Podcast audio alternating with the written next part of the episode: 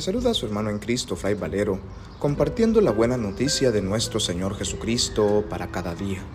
Reflexionamos hoy el Evangelio según San Juan, capítulo 19, versículos del 25 al 34, correspondiente a la memoria de la bienaventurada Virgen María, Madre de la Iglesia.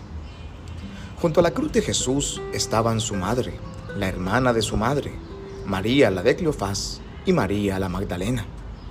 Jesús, al ver a su madre y junto a ella al discípulo al que amaba, dijo a su madre, Mujer, ahí tienes a tu hijo. Luego dijo al discípulo, ahí tienes a tu madre. Y desde aquella hora el discípulo la recibió y se la llevó a su casa. Palabra del Señor, gloria a ti Señor Jesús. Celebramos hoy la memoria de Santa María, Madre de la Iglesia. En el año 2018, el Papa Francisco instituye esta fiesta para el día siguiente a la solemnidad de Pentecostés, ya que en Pentecostés hemos celebrado el nacimiento de la Iglesia y hoy reconocemos por tanto a María como Madre de esta misma Iglesia.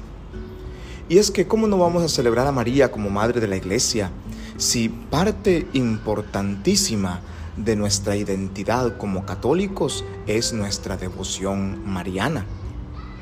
Todos los pueblos y naciones del mundo celebran con gran devoción a la Virgen Santísima en sus distintas advocaciones.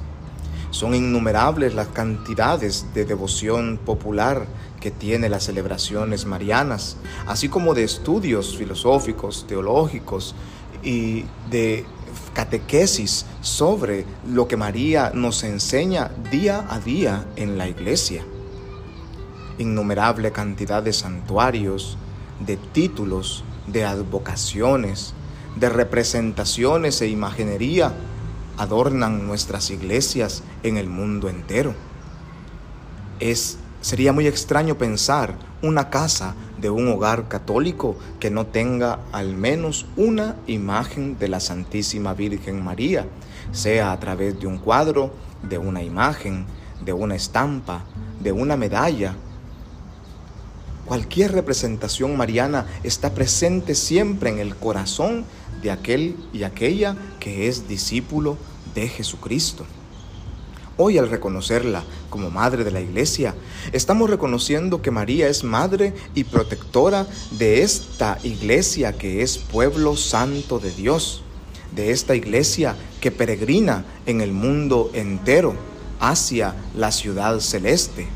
María, al ser asunta al cielo, encabeza esta peregrinación de la Iglesia que se encamina hacia el mismo cielo.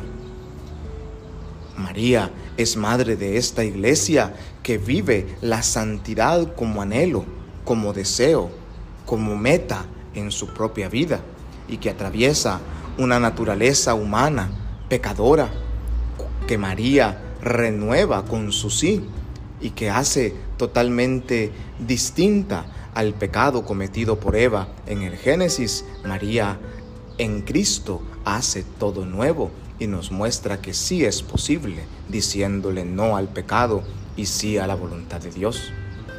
Hoy pues como iglesia peregrina en el mundo, nos encomendamos bajo la protección de nuestra Madre Santísima, que estuvo presente junto a los apóstoles en el día de Pentecostés y que junto con ellos fue enviada para anunciar la buena noticia de la salvación por todas las naciones. María ha seguido anunciándonos a su Hijo, ha seguido anunciándonos el mensaje, la buena noticia del Evangelio a lo largo de todos los siglos. María ha seguido apareciéndose en diferentes partes del mundo, transmitiéndonos el mismo mensaje, volver el corazón a su Hijo Jesús, arrepentirnos, convertirnos y abrir nuestro corazón hacia la buena noticia de la salvación a través de la oración.